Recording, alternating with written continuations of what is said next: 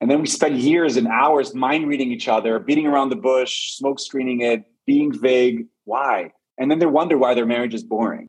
If you have a problem being intimate, you won't attract your life someone who's very, very comfortable in intimacy, or else it just won't work. Right? Because it's this tension between I can express that it's irritating to me, and he can hold the fact that it's not going to change.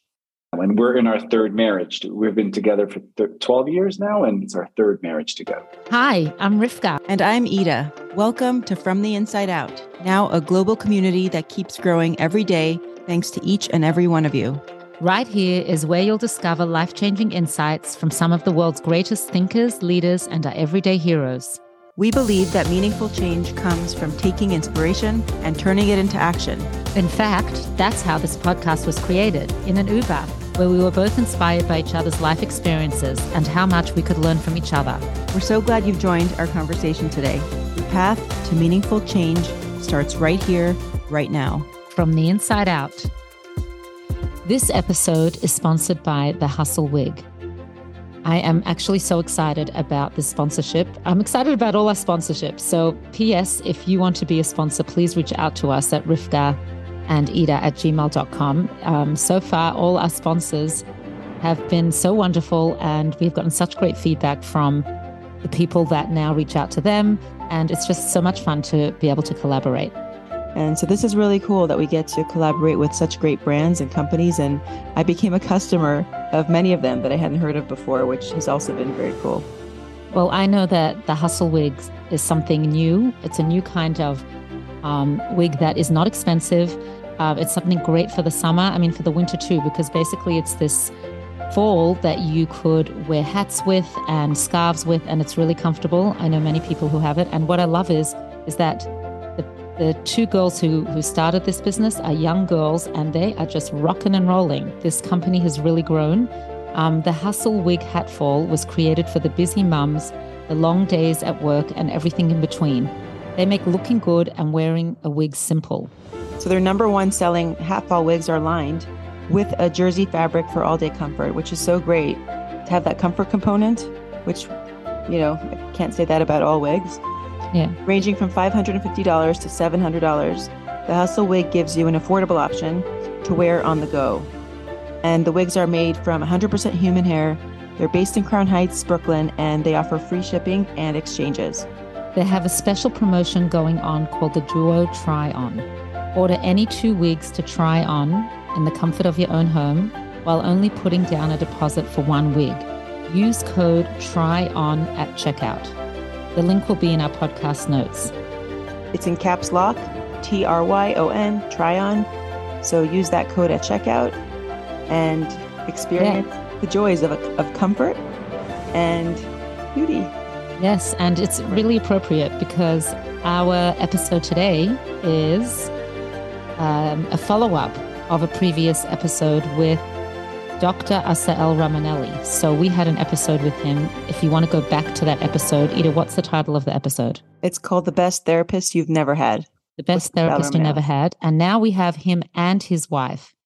Um, it's really, this is going to be very different, unique, what should I say, enlightening. If you've already listened to that episode, then you definitely know that Dr. Assael Romanelli can walk, can talk the talk. And we wanted to see him back here with his wife, which we we we did promise our listeners we'd bring him back, so we did, and to kind of see if he walks the walk too.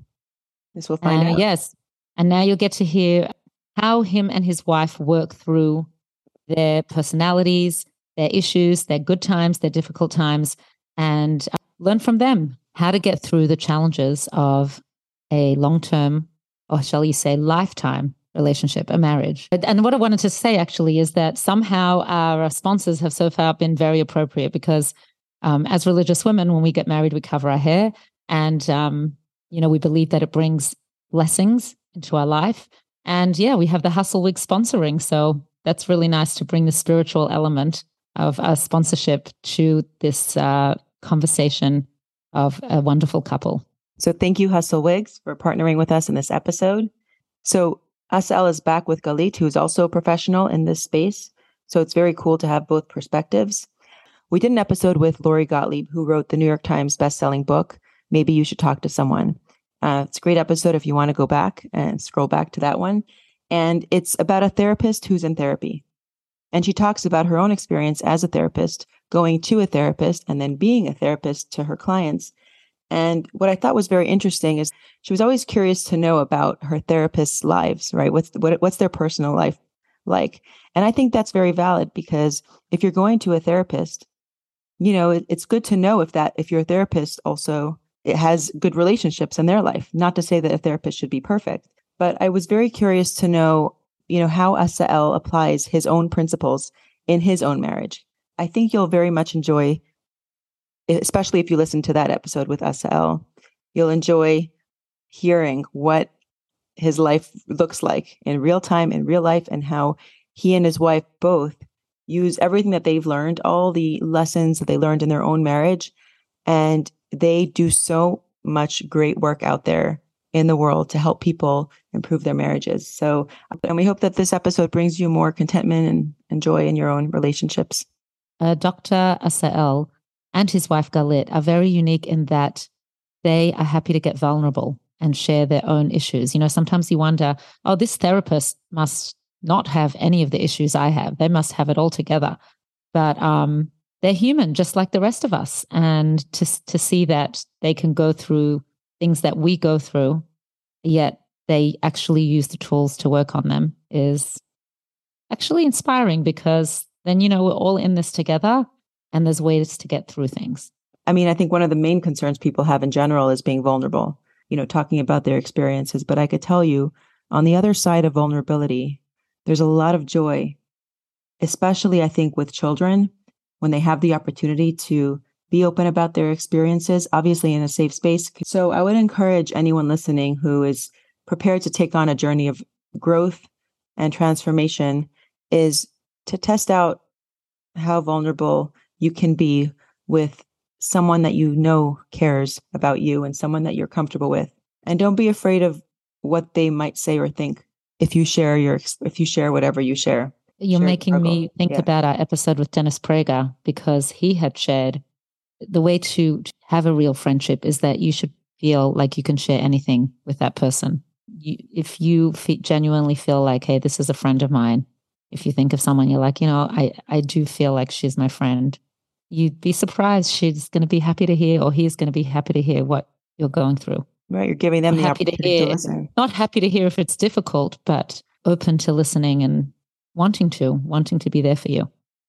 And happy that you trusted me with yeah. something very sacred and dear and dear to you. And that and that promotes connection and in, in, in friendship and everyone goes through their challenges. It might be in a bit of a different way, or it might be similar, but everyone has their challenges that they're working through. One thing that he said was that I thought was great was how you, you should date friends the way you date for marriage. You're talking about Dennis. Yeah, yeah. Yeah. Very counterintuitive. Like, really? A date a friend that just sounds a little no, bit that, awkward. that uh, we'd have to expand on that yes so stay tuned for an episode on friendships coming to you soon um, but for now here is Assael Romanelli and his wife who are going to bring us some really cool insights on marriage and relationships so on that note enjoy we were very excited about having your wife here with us today. We've heard such Yay. wonderful things about you. Thank you and so much. Yes, it's a pleasure to meet you. Same. So, how about starting with uh, telling us how you guys met? Boom. How did we meet? Um, I had just finished my master's in London. I completed a master's in gender studies, and I came back to live in Israel and figure out kind of what my next step was. And I uh, started working at the worldwide conservative uh, headquarters in Jerusalem as office manager and assistant to the uh, director there, executive director. And Assael was managing a gap year for the conservative movement. So he didn't come into the office every day, but every now and again he um, would come by. And the first time that he walked in the door, I remember it as if it was today. He walked in and I was like, wow, who is that? That's and so then sweet. a colleague of the, uh, a colleague, a mutual colleague of ours who kind of tried to set us up so she asked me if I was interested, and I was like, yes, of course. Um, and then nothing happened. So then I realized, okay, well, I guess he's not interested.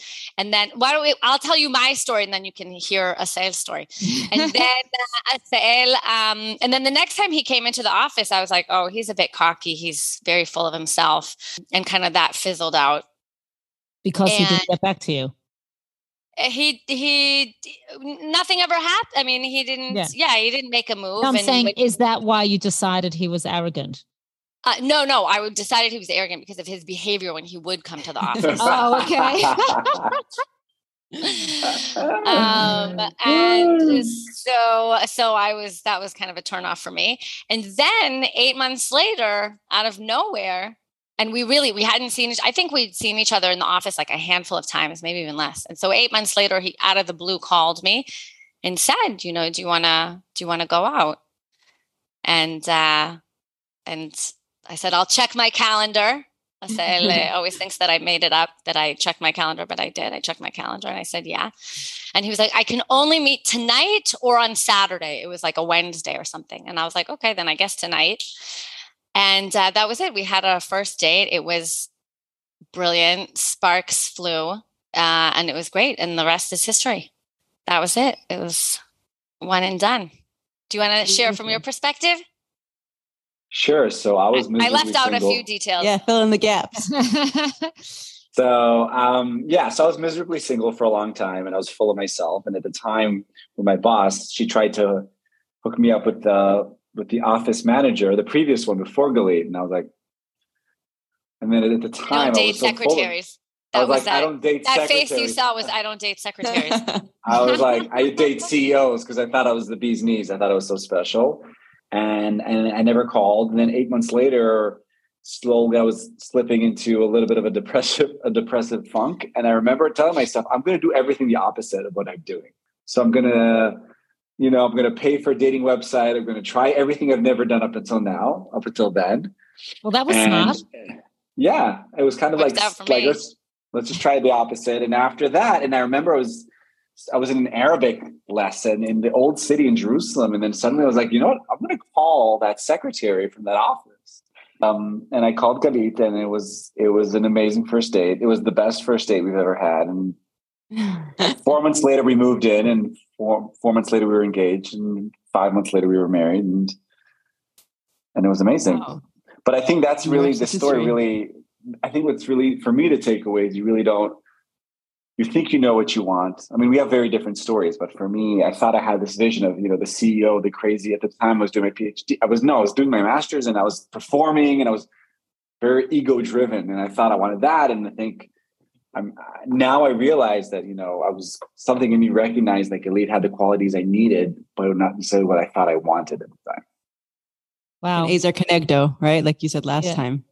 The Gambler and the Gambler, and we're in our third marriage. We've been together for twelve years now, and it's our third marriage together. Yeah, and we know what that means from our, your last podcast. Yes, you do. yeah, Galit, Galit, they, they speak the language, so we could just yeah. dive right in. Well, well, for those of you who don't know, they remarried each other. They didn't marry anyone else. They remarried each other within the relationship. yes, yes. Yeah. She's my. She, um, it's our third marriage with my first wife. Love it. That's right. Galit, I just curious to ask you though, when those things that were bothering you after he said no and you, you thought he was arrogant, what made you let go of that and decide to go out with him? Um, they were first of all, they were very small things, and um, and I was curious. I was very curious about this man, and uh, I was very much into you know happy to try anything once. Yeah, and uh, and we had really, really incredible chemistry right away. Nice. And you obviously saw all those good things when you when you had met him, and that meant more yeah. to you. Yeah, and and we named list, it. We said the thing. In other words, like on the first day, we already I already said the thing, and I said, you know, like what was the story and and you know kind of like why didn't you call or why did you call now i think i asked you what made you call now. And he owned it and he said yeah i was slipping into depression and realizing that i was doing things all wrong so i figured yeah. i would give you a call tell them about the list Galit. tell them about the list about wanting and manifesting. I think that's important. Yeah, I had a very clear vision. I had a very clear list of what I was looking for in a partner. Uh, I came very ready, um, and I I remember um, about a year before, while I was kind of at the start of my master's, with I was sitting with a girlfriend, and I was kind of going through my my list of the ideal partner, and she said to me, "You know, you're never you're never going to find that." that's like it was very specific and very kind of like eh, all the things that I wanted. And I said, no, yeah, I, I am. I am. And I, I manifested, I manifested this, this man. Stam. I didn't manifest this man, but I, yeah, I did. I didn't. Maybe, maybe, you did. I didn't maybe. compromise. I think I didn't Right. compromise along the way, and I kind of held out and uh, was very. I think that's actually great. I think that's, um, thank you for mentioning that because I think a lot of people are told, like, oh, you know, you have too many expectations. Like, you need to lower your expectations. Like, you want to get married? Well, you've got to, you know, be realistic. And people are hearing that. And sometimes it's hard to challenge that and say, no, this is what I want. And I believe I can get it. And I guess you're a, a shining example of that. Like, this is what you wanted, and you were not going to settle for anything less. Yeah, thank you. Yes. Yeah. Yeah. And then and then, you know, and then we pulled up our sleeves and started doing a lot of work together independently together. I'll cut this. But but before we part out, get but, to um, that, I actually want to t- touch upon what you said, Ida. Not everybody does get their whole list of things that they want. That doesn't necessarily happen for everybody. Why? Yeah. Meaning, like, the question is what's going on that Right. But. I, with They so many people in the world, you wonder if everyone can get like. Don't you think you should pri- a person should prioritize the things that are most important to them? Absolutely. Absolutely. Yeah. And then and then and and also I think it's recognizing what you know what what's on my list, why it's on my list, what needs to be first, what am I not willing to compromise on, what am I Right. willing to compromise, what do I have an open mind about, what are things that are going to be a gap or a challenge and then how do I want to address that? And I think that a lot of the things that Assael and I have now in our relationship, there were indicators of them, right? Like I don't know if Assael had talked to you about business cards, right? When we meet someone, we kind of give them our business card and like metaphorically, right? And we kind of negotiate a, an initial contract. And I think that for us, it was very obvious right from the start that play was a, an extremely important part of who we are and that that kind of playful banter is something that we had immediately being able to authentically and honestly share about our inner worlds was something that was already on our first date. Saying the thing my speaking very directly all these things that have now become kind of our model that we use with other couples were already were Right. already hints of that were already there. I think you're right right? To to, to um, assume that you will find someone that answers everything. Yeah that's rare but i think that there's a fine balance or, or an important tension between not feeling like you need to settle versus right, so it's not co- it's it's compromise but not compromising on your values or yourself or your worth.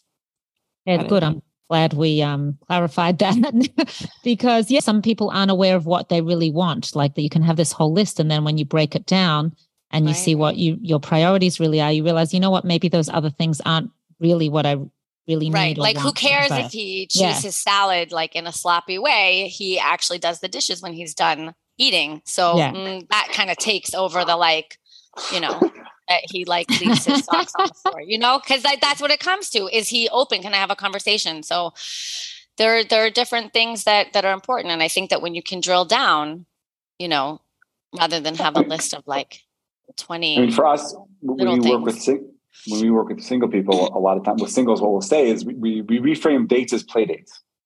Like when our kids go on a play date, right? They're, we're playing. We're checking out, can I be myself? Can I bring different shades of myself? And a lot of people I feel are very in self presentation. They're, ah, you know, concealer, makeup, everything's tight, everything, but there's no, and I think a lot of times, you know, I'll meet well, we'll talk about the women she works with. But when I used to do individual therapy, I'd meet these singles people and, and they'd say, when can I be myself? And I said this as soon as you can, like, because the idea is if you, you'll attract people that like your business card. If your business card is very pleasing or very fawning or very sarcastic, you're going to attract people that like that business card, but that's just one part of you.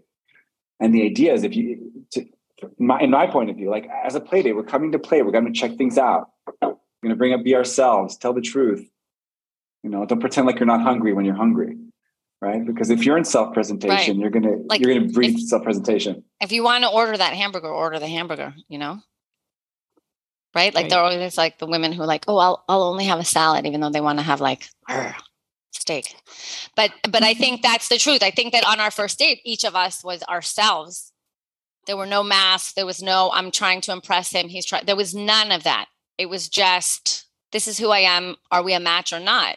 Uh, and I think that if if we look at it as kind of like almost like an interview, I think also with kind of I'm kind of jumping to a different world for a minute, but professionally, right? When we go on interviews, we're always so eager to kind of like impress and show our best side and things like that. And we forget that also we're interviewing them right we also want to make sure that it's a good fit for us we want to have a work environment that's that's beneficial to us where we can grow where we can evolve where we can develop where they're kind and it's the same thing on dates and somehow we've kind of gotten it all kind of mixed up that, that we have to make a good impression. We need to come and be ourselves.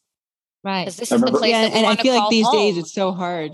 It's so hard to do these days. And I think a lot of people struggle with fully showing up. It sounds like you were already evolved. The both of you were evolved to recognize that, you know, when you're looking for a soulmate, you want to be able to show up because that's your best chance at really finding the person that you're meant to be with. You know, what would you say to someone who's saying, okay, well, I still have some self-esteem issues. Like I don't, I'm, I still worry about rejection. I'm in the dating world. Um, should I work on myself first and then start dating or should I start dating and then, you know, hope that we can figure this out together? Like for someone who does have issues or who's coming to the table with some stuff. I think I'm going to burst the bubble. Every, we're all insecure. We're all insecure. Exactly. We're all afraid yeah. of rejection. We all, you know, no, nobody enjoys that feeling of being rejected.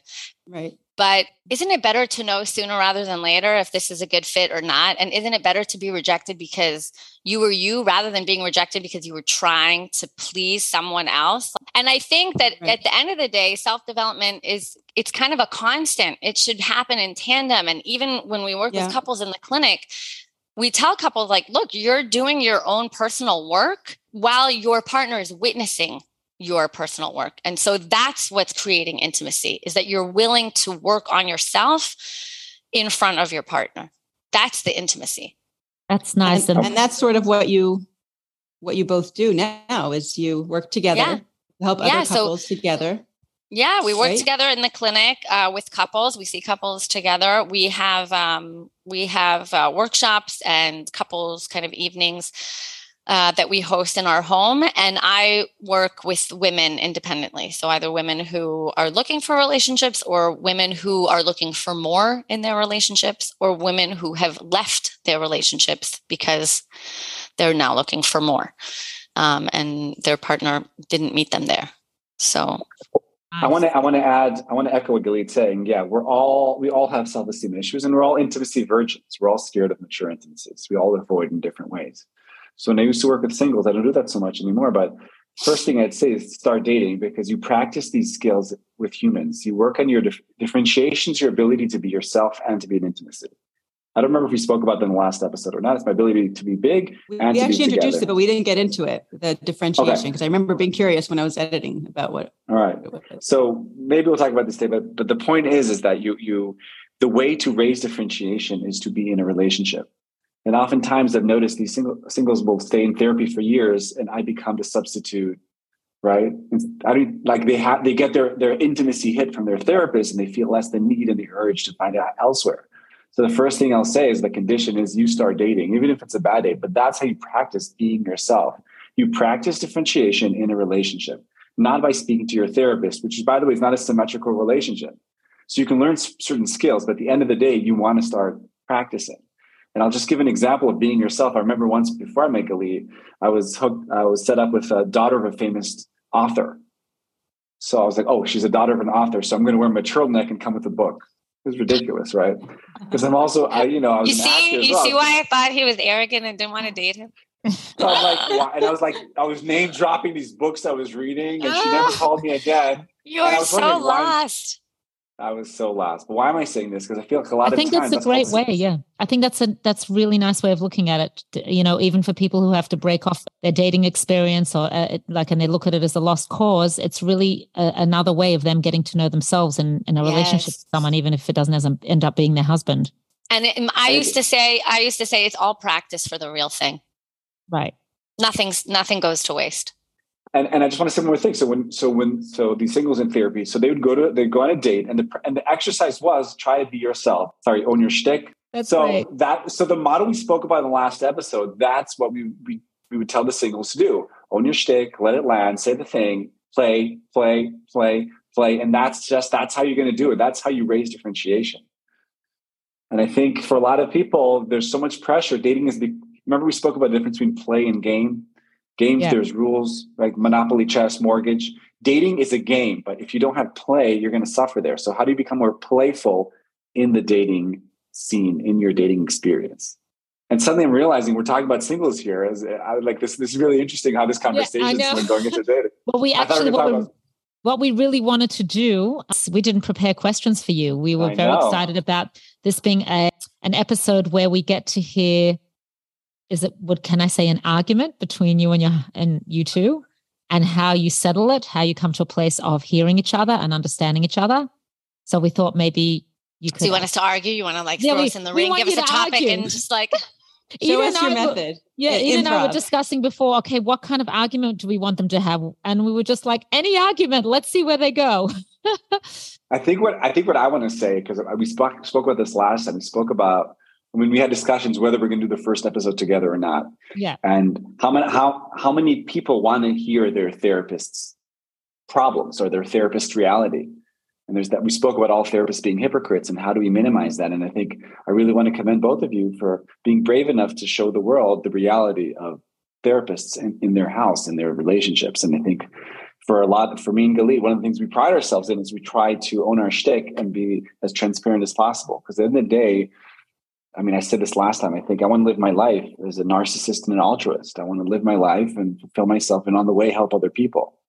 And I think me and Galit using, you know, we spent we spent a lot. Like my biggest achievement in my life is my marriage, hands down.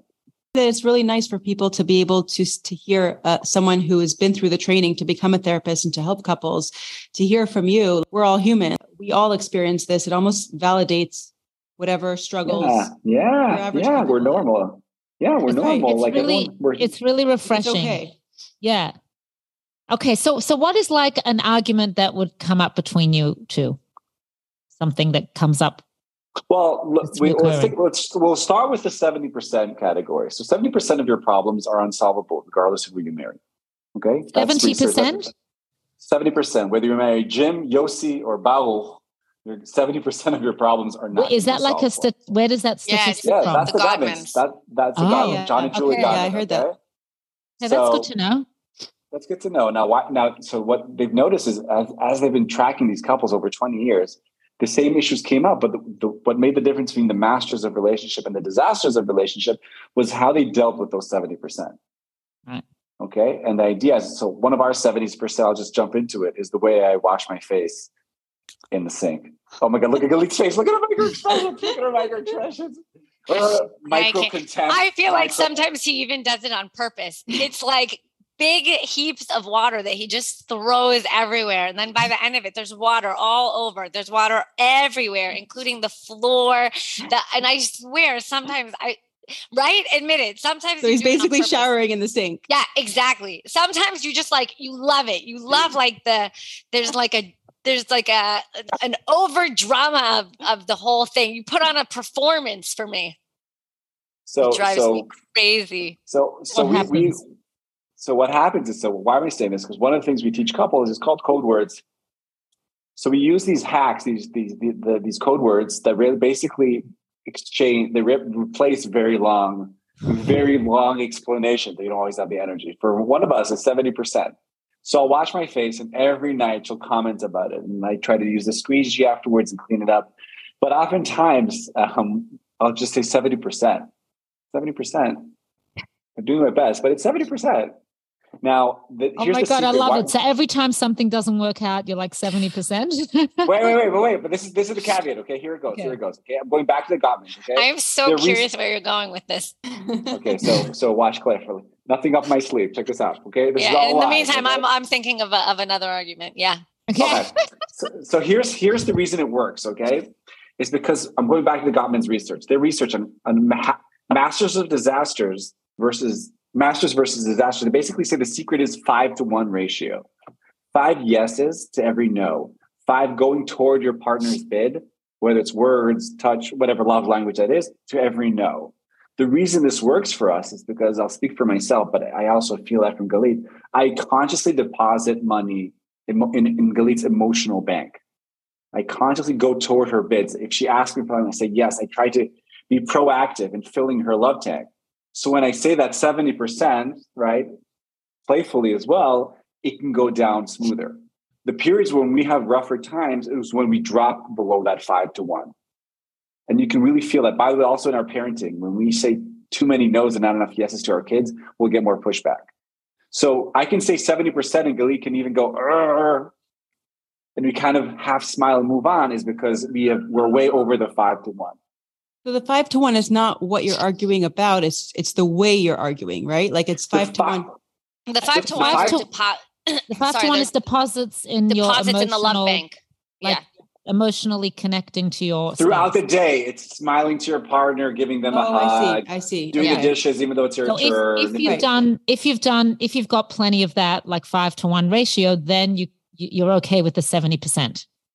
Is that what you're trying You'll to be, say? This, this it, you will be like the five to one keeps you keeps you in the in the with a it lot keeps of, you um, in the um, surplus of the love bank rather than going into the deficit right, right. exactly and i think that uh, uh, in addition to that is the playfulness of it right? Sometimes right.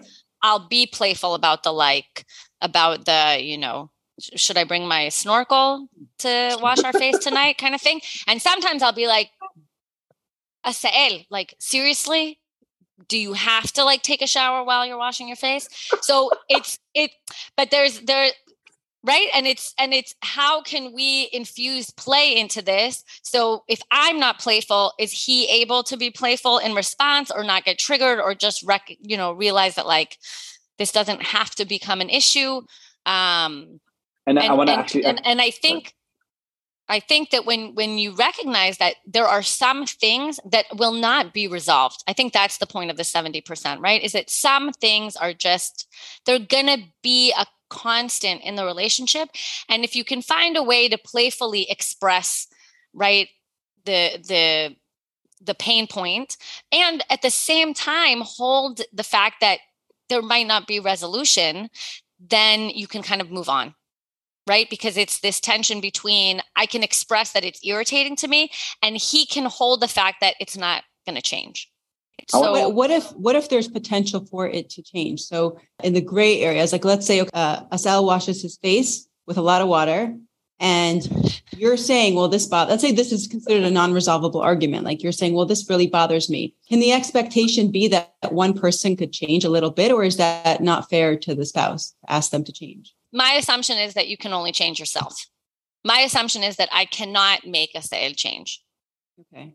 Right. So I I am going to need if, if I've said it and he's not there's no he he he doesn't care enough to to to make a change in that direction then i need to change right? Because it's bothering me. So i need to be the change that i want to see. So i need to drop down and figure out why is this bothering me so much? Or how can i navigate this? Or where can i place myself so that it doesn't bother me as much? Or like what's going on with me that this is a pain point for me now, by the way it could be that he does care but he does care but he just doesn't know how to change it it whoa, whoa. could okay, be so that he doesn't me, care enough then right because because because uh, our little saying is it's just not that important to me yet yeah so I, I want to add to that. Okay. So we one of the things we talk about, we also have a video on it's called It's Not That Important. That's owning your shtick, right? So I, I want to give an example. Okay. So for instance, washing my face, theoretically, theoretically, if this was a 10 out of 10 for Galit, and she's like, I'm leaving you tomorrow if you don't, you know, if you I would I would probably stop. But it's also probably. a question of how important I would probably stop. Yeah, I mean, Good I love Galit more than I love washing my face, right? But I think there's a combination. That part of owning your shtick is also know how important it is for you. Certain things that are important for Galit, I have changed. I have done things. I have changed my lifestyle or the way I kind of interact at home because I knew that for her, it, it, she just can't concentrate like that. She can't work like that. She right. can't live like that. So I think for both partners, it's also being clear. You can't you can't go nuclear on every single thing in the house. Like you're gonna have to choose your battles. Right. And there are certain things that Gali were like, no, this is not cool. In, in our house, we're gonna do A. And I think washing the face has become this place where it's not that important for me to like, I'll try, but it's not like I'm, you know. And I think for us, it's also like it's we have the five to one, we have the play. And I say one more thing I want to say about play is the beauty about play because there's there's something that's called a fool's choice, which is to either speak my truth or to be in a relationship. And a lot of people feel I can't have both, right? I have to suck it up and go crazy, uh, or because if I say something, my partner will, will explode and won't like it. And I think play enables you to do both. So when Galit says, "Should I bring my snorkel?" because you're washing your face, she's doing both. She's a speaking her truth, but she's also in relationship to me. And I think that's a way for you to also say your truth, say your feelings. You don't have to keep them bottled up if you use play, you'll be able to say your truth and also maintain the relationship. You won't have to choose, but that is work and a muscle. That's such a great point. Like you, like uh, we had this in another episode with uh, Susan Cain, who wrote a book called Bittersweet, and she said that she mm. had that same narrative in her mind growing up. Like you could be yourself, or you could be loved, but you can't be both, and you have to choose. And then she realized that yes, in fact, not the case. Like you can be yourself and be loved. You just have to know that. And most yeah. of us, but for that, that but that, that is a skill that's called that's we're going back to differentiation that is differentiation it's a skill and i'm uh, we can talk about that we've inherited our level of differentiation from our parents and then we go out to the world and we marry someone at the same level of differentiation because i'm reminding you in couples therapy a relationship is a pattern you can only build a pattern with someone who's at the same level of differentiation as you and that's how you you and so a lot of what we do in the clinic we help couples raise differentiation now when you raise differentiation beyond the point of your partner, that's called critical mass, there will be there will be a rupture. There will be a, a, a you know. One minute. So drama. everybody marries someone on the same different in the same differentiation as them each other. Yeah, the same That's, ability to yeah. Yeah, the if, more if, more or less same differentiation level. Everybody. You, you attract people who are at the same level of differentiation as you. Yeah, because otherwise the relationship won't work you can only build a pattern with somebody who's willing to dance the dance with you okay so if you like so think about it right if you if you have a problem being intimate you won't attract your life someone who's very very comfortable in intimacy or else it just won't work so out of the 10 people that you go on dates with you will probably end up building a pattern with someone at the same level of differentiation it might look different because the two polarities by the way let's just talk about that uh, one we're kind of zooming into differentiation. One of them is the is the need to be autonomous, autonomous, to be myself. This is who I am, and the other one is the need for attachment, to be loved. So when we're poorly differentiated, we either we go to one of the two sides. Either I please, I appease my partner, or it's all about me and I don't see my partner, or I swing between the two like a pendulum. So oftentimes, what we'll see in couples, we'll see a partner that leans toward autonomy marries a, a partner that's leaning toward attachment but they're the same level of it. you oh, understand? Yeah. They're the same level. It just looks differently. Now, the more we differentiate, the less we have to choose, the more we can be this and that. And if you go back to me and Galit's dating story, I, I think I wasn't differentiated enough yet to see Galit to date her. That's why it, it wasn't working. Eight months later, months to I said to get, my, to get to my level. No, I'm I'm I'm I'm explaining to Rivka and to Ida that it, you had to yeah, catch yeah. up. It took you eight you months to catch up. Yeah. I'm still trying to catch up. I'm still trying to stay always. Well, I'm, I'm always just slightly ahead. so how, how do you work with those like with that kind of couple? Like how do you differentiate or increase differentiation? And sorry, one more thing is also if you work with one, do you have to work with both or can you work with one and then the other one will have to keep up or catch up? Like Sounds like you have to work with both. Well, yeah, we work with both. Because it's a system, then it's much easier and faster to work with both of them at the same time and also that's what cultivates the intimacy right because then i can see i see my partner i see where they're where they where their growth work is and it's not the same as my growth work and yet it kind of shows me where my blind spots are and why were this fit, right? What I kind of was missing or looking for and how they fit into that puzzle. And then it's kind of it's kind of this uh, separating and allowing them each to raise differentiation individually, but witnessing each other's growth. So and that's best I mean, together.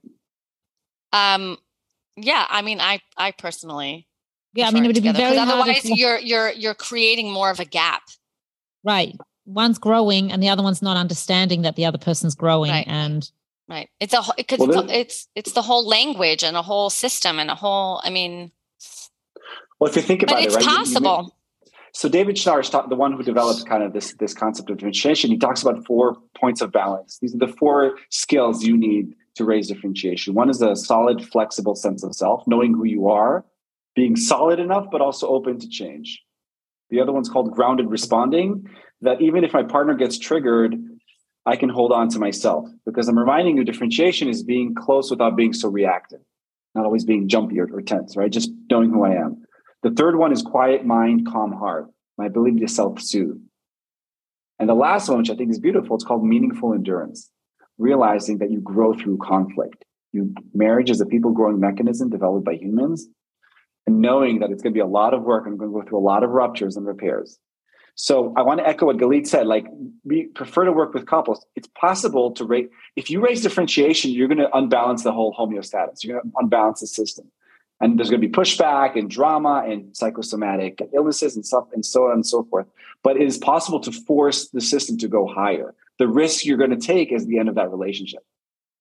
One partner raises differentiation reaches critical mass then the other partner there's a crisis. So either they're going to confront themselves and grow or it's going to end. Right so well, what's important better what? to do it together everything's always better to because it's yeah. two for one. Because at the end of the day, we're all going to marry more than one. So why don't you grow? You know, confront yourself and grow, and also at the same time see whether your partner can grow with you. And I want to give an example. Like oftentimes we'll see partners, one of them raising differentiation and not willing to do the dance anymore, that old dance, the ple- the people pleasing dance, or you know, flying solo dance, and the partner's like, "That's not the woman I married. That's not." Yeah, you're right. It's not because you're basically renegotiating the contract. Sometimes it's unilaterally but it's super scary because I want to say one more thing. We also attract workplaces and friends at the same level of differentiation. So when you raise differentiation, a lot of some friendships and some working places, I'm thinking about you, Galit, and several workplaces you had, are not going to work for you anymore. Right. That's why you're saying that you're taking the risk of ending the relationship if you increase your differentiation. It, it's basically you would think that you'd be growing your relationships, right? Right. But in a marital relationship, if one if increases their differentiation i wonder if are they are they more equipped now to handle like i guess assuming the relationship is important to them and the spouse didn't do any work if it's it's all i guess it's sustainable only if they're willing to put up now with a spouse who's not as differentiated if that makes sense like okay let's say it is yeah. possible but yes yeah right. if you're willing if just not easy probably once you raise differentiation so certain patterns certain dynamics stop becoming triggering for you I mean, I'll, I'll, give an example from actually from uh, from my family from family therapy I'm doing with my parents, where my mom is very martyry and victimy, and and and and that used to activate me a lot. And just just last week or something, she said something like, "I did something. I spoke to my never mind. Long story. She said, "I feel I felt like you betrayed me." In, in the past, I've, oh, I get triggered and no, yeah, ah. and this time I heard it, and it was just like, really and you'll notice when you raise differentiation, it's not so dramatic. It's just like, you remember that scene in the Matrix where he suddenly sees all the numbers and he's, he's like, this is it? There's this moment of like, you get less triggered by what used to trigger you. And, and certain things are just like, that's just not cool. And usually what you'll notice is, just I think of friendships we had growing up. You know, some of them just ended. There wasn't a fight. There wasn't a drama. Oh, it just kind of fizzled out. So when you raise differentiation, suddenly some of these dynamics and suddenly these you know these red herrings or all these these these dramas suddenly less activate you and you're much more grounded and you're like no that's just not cool anymore. but i think i think with a partner that would be different because you want to f- connect to your partner like maybe you put some boundary up or something for you to be able to react that but way. Think about it. But even if it's with your partner, I mean, uh, I'm trying to think of an example with Galit. Um, I mean, I'm sure we have tons of them when each one of us brought our own drama and you know, at different points, one of us raised differentiation and we're like, we're done. Right. That's just not cool anymore. Galit, do we have an example? If you can think of something. Well, I think I mean we can look at the times where we where we um you know what what what ushered in our new marriages, right? So the most recent one was basically recognizing that I kind of wanted more and I wanted more opportunities and I wanted to to do new things and to leave Jerusalem, which is, you know, where we were both born and spent most of our lives and our parents were there. And it had been something that i think i kind of was trickling to Assael for a few years and eventually it was like this is like you're either going to get on board or or i don't know we're going to have to like rethink this. And i don't think it always has to be as dramatic but i think that you know, Esther Perel says, you know, it takes two to create the dance, but only one person to change it. So I do think it is possible, right? Like with the sink, like there's a recognition of I'm not going to be able to change him. But I think that eventually, if the gap is too great, then there are going to be certain behaviors that are just unacceptable or I want more. And this relationship isn't giving them to me. And and I think that that becomes kind of uh, can we renegotiate um, are these things that again it comes into the kind of like am i willing to compromise here? Am i willing to get my needs fulfilled elsewhere? Um, and and is that okay within the confines of this relationship? Or or does this mean that you know there's an invitation here for my partner to step it up? And can they meet me there? And oh i have an example I, there you go sorry then. finish finish finish finish, finish i just did so I remember this was this was about four years ago. We're still in Jerusalem, and Galit said to me, "I want to tell you, I want to give you some feedback on your parenting." I just heard that. I, already, I was already triggered. Right? I was like, yeah. "Oh!"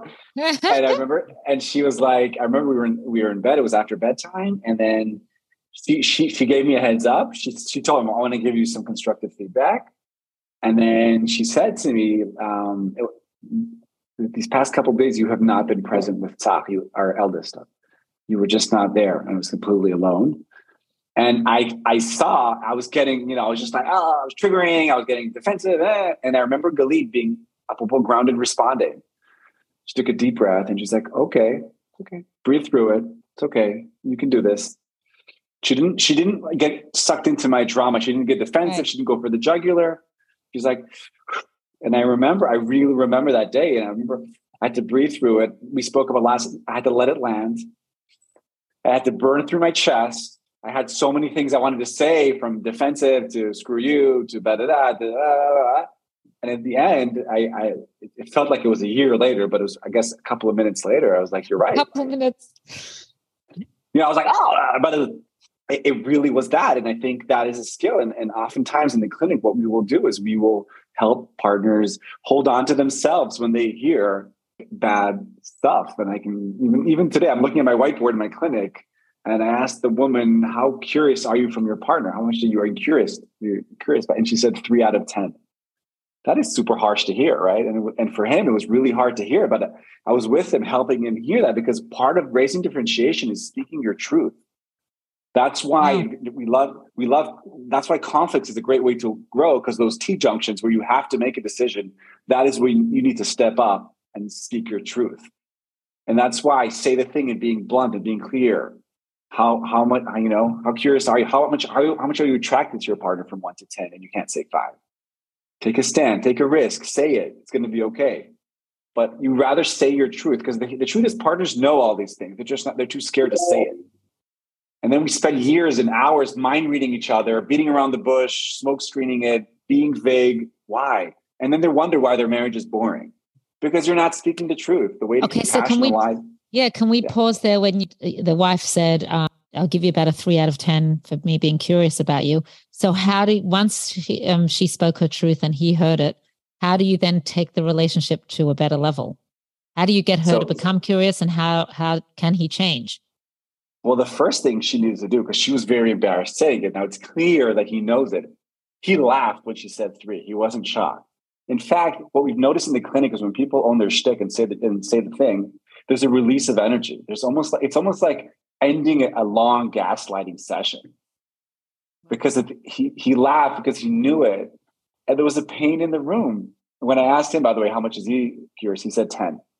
But that's also part of their dance, right? He's the pursuer and she's the distancer. But part of it is just her him her seeing that he can deal with that. He can deal with her frustration, with her lack of interest. He's not running away. He didn't get defensive. He didn't jab her. He took it like a man, and, he, and, and that burns. Right. So you're saying that, the dynamic the dynamic may not change, but there's more of an acceptance of this is what it is. But it's not, but, but, but it's not. No, I think I think what it allows is, is that it, it allows a couple of things. First, it allows her to clearly state it, right? Which is something that, like Assael said, he probably feels anyway. So now at yeah, least we can call the puppy by its name. And once we have this truth that's outed, then we can each reposition ourselves. And so then he can look and say, okay, am I not bringing myself fully to this relationship? Is there a, re- are there things that I'm not, you know, sharing? Am I not showing up? Am I not being present? Am I only being, you know, very one dimensional in this relationship? Right? Like, what is it about also me because we always want to bring it back to the individual it's always that's that's the and that's kind of how we practice and and and raise differentiation it's not my if if if my partner is a good kind of mirror for me but it's a mirror right? There are things that i need. So if if the feedback that i'm getting from the potentially closest person to me is that i'm boring well then i need to check that because i know i'm not boring right? The the assumption is that we're not as humans we are not boring. We are all unique individuals with you know extremely rich internal worlds. So what is about this dynamic this dance that is only enabling him to bring a fraction of him and then how can we open that up how can there be more of an invitation um, for him to bring more and for her to also invite more, accept more, right? elicit more, cultivate more. And that's the dance, right? So that's what it, it requires him to to look at that and get curious about that himself. Right. And her so- to openly say it and then kind of be willing to then meet him there when he does bring more. Right. So have you seen that change? Like when people get honest, that they both start like the numbers yeah, can change. hundred percent. Absolutely. Yes. And that's we've had we had that. That was the death of our first marriage. Assael was like, you know, that, did you tell him about the 9570? No. He, the the arrogant Assael reared his head and said, you know, I'm 95 in this relationship. I'm, you know, the bee's knees. I'm I'm the best and you're you're like a 70 and that made me confront in myself of I don't in know. What way? In what, in, what, way was I a 70? It was an overall. I, I don't know. I wasn't, I wasn't intellectually stimulating to him. I wasn't, I don't know. But, but the feedback that I was receiving was you're not, you're, you're a 70 to my 95. And when I heard that and was confronted with that, I thought, oh hell no, I'm I'm a 95, and if and what am I not bringing to this relationship that is um that is kind of allowing him to even see me as a 70? That that is feedback to me that I'm not bringing my full self. Well, that takes a lot of work on your part because you could easily yeah. be angry at him. But wait, I but, mean, but I breathe through that. It. Right. But right. I want to say something like that evening, which was the, the, the, you know the the death of our first marriage. What we realized from that is that every couple from the second date, once they start dating, they unconsciously divide the different categories. Who's better in what? Who's a 95? Who's a better lover? Who's a better cook? Who's a better parent? Who's a better, you know, provider? And what they do is they kind of go off and they live their lives with this unconscious, implicit division of the 95 70. And a lot of times, what we'll do with couples, we'll help float that up. Let's do let's make a list. Who's a better cook? Who's a better lover? Who's, and why are we doing that? Because when do marriages end? When one partner wants to renegotiate the 95 70 okay that's another shadow that we've noticed and it took our journey to realize that. Because nobody taught us nobody taught me that the 95 70 it's something we discovered on our skin you know we have scars to show it but once we talk to couples, every couple smiles because everyone knows that implicitly. If, you, if, I, if you ask every couple who's the better what, they laugh and they kind of know it. And what happens is after two years, seven years, five years, one of the couples like, I also want to be a 95 here. Or conversely, I don't want to be the 95 about money anymore. I don't want to hold all the finances all the time. it's too much pressure. I want my wife or my husband to kind of, you know, come under the stretcher and also come. I want to, I want to retire from my 95ness. But for that, the couples need to be brave enough to put that on the table. So what happens if you have a couple where let's say one, you know, let's say one loves sports and the other one doesn't. And the guy, you know, let's say let's assume the guy loves sports and no matter what, you know, he does, he's never going to get his wife to enjoy watching a football game. And let's say she also has some interest that, you know, that she would love for him to like develop his own interest in. But they both discover that that's never going to happen. And so where do they go from there? You know, obviously you can find mutual interest, but when there's something that you know that your spouse will never enjoy or like, and let's say you want them to like it, but you know it's not realistic. Um, I guess once you get to that point where, okay, we're never going to be on the same page here, then where do you go from there? I think are I, we, Terry Real says, are we willing to grieve the things that we're not getting in order to continue in the relationship for all the things that we are getting? Right. right? Exactly. And I think that it's like, okay, so he can't meet me there, but there are all these other things. So great. And it doesn't mean that I stop bringing those parts of me. I want to add to that because there's there's several things. So what we'll do in the clinic, so the couple will do the 95-70 chart, who's better and what. Okay. Then there's a lot of la- there's a release of energy because there's almost like this ah, okay. And then we start asking each couple, is there anything you want to switch?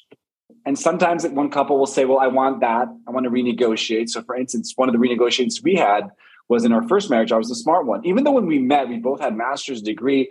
I kind of, I took the, I took or I was given or whatever. We the 95, and one part of our negotiation is now Galit's doing her PhD.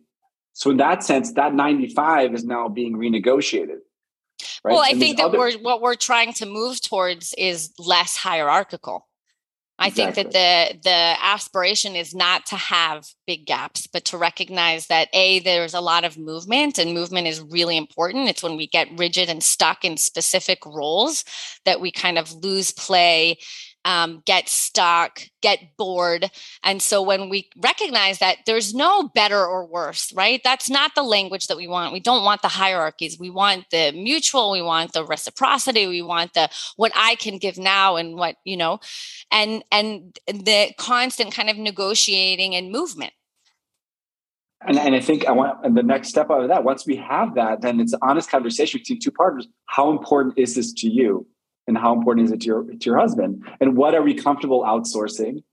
And what are we not comfortable outsourcing? And i think this comes to the topic of the third. Every marriage has a third and we don't have to be we, we shouldn't be scared of it. We just need to know how to use that and how to be open and playful and transparent about those thirds. Because right now this podcast is your third Ida. okay? So imagine you this would you be mean a third? I think we discussed this on the last podcast. You mean your third a third party?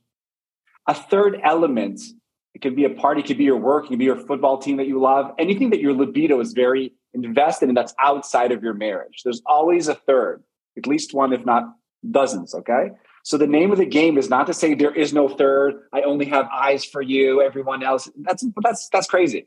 It's how right, and I think it. that also the this fantasy that my partner will be able to fill, fulfill all of my needs and wants. Right.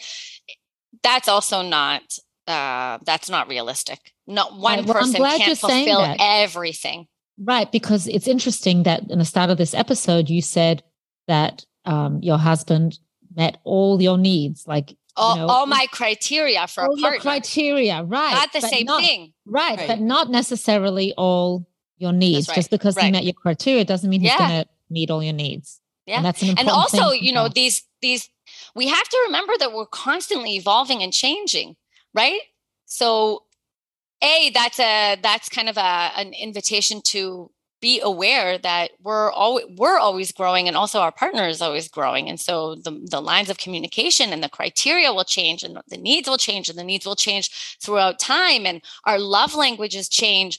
And so kind of that's why when people say you know that they're bored in their relationship i wonder but how can that be? Because we're always changing. Like how do you know what your partner's going to say? Because you know you don't know what kind of day they had. Maybe maybe today they'll they'll have a different response.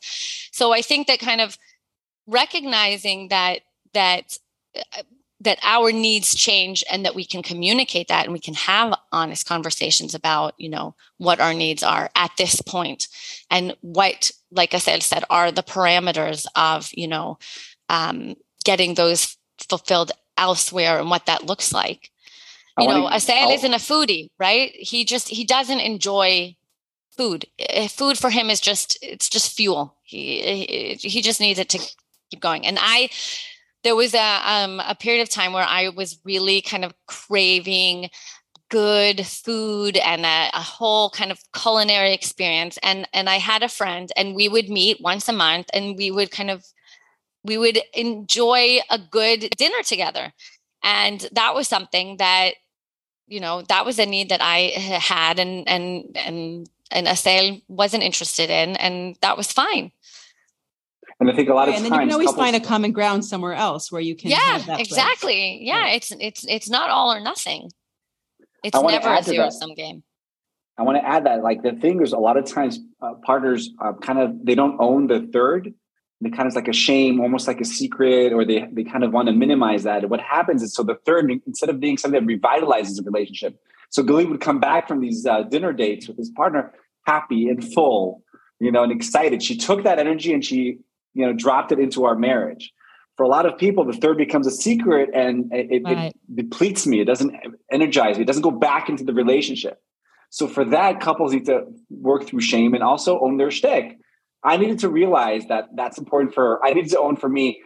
Food is not a priority, and to keep that third as part of our playful, conscious, um, rep, uh, you know, legit, like a legitimate topic that we could talk about. It wasn't a secret, and right. that's where a lot of so how would you bring?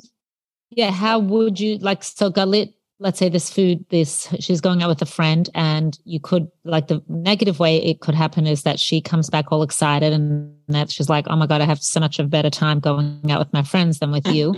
or she can come home and what would she do? She would say, you know what? I can say, so Wow, nice. yeah, it was such a good time. And this is what we did. You know, I come home energized and I come home happy and excited that, you know, that and, and here comes kind of the the systemic dance right? Is that you know Assael doesn't make me feel bad about spending this time with a friend or you know this is time that we could have spent together or making you know coming home to like a completely messy house or there are all kinds of way that our partners can passive aggressively punish us right but instead it was like very generous and very you know like encouraging of like yeah right. go go have this experience go have this fun time which then makes you makes you appreciate that and then it that energy gets fed back in right? Because your cup is full and so you're happy to to to fill your partner's cup right? It does take a certain amount of confidence like on on let's say Assael's part. Let's assume he was a foodie and that you're saying hey i'm going my friend wants to try a restaurant with me that's like really really good and it's for her birthday or whatever. And he's like hey i want to come. And you're like oh well this is friend time. So that's a bit trickier. Like, you know, to be able to be happy for your spouse when you something that you have to lose in a way. Does that make sense? So I want to, I want to, yes. And I think that goes back to the five to one. When, right. if I wouldn't be felt seen by Galit, if I see she's more excited about going with her girlfriends and seeing, if I'd see that solely she's outsourcing her libido, we would be in a different discussion. And I think I'm going back to this couple. By the way, the three to ten Galit was spot on. You know, they're a Haredi couple. She's doing a transition to become a therapist. He's studying all day in the yeshiva, and he's less interesting. And he doesn't share his internal world. He's very quiet. Okay, so she's moving on. She's her. She's you know she's she's discovering the world, and he's just not keeping up. And I think right. this is an example that if he's not going to own his shtick, if he's not going to start sharing and open up, he will lose her. She will move. So I think for me, I need. It's also I need to be, work hard to be worthy of Galit's love.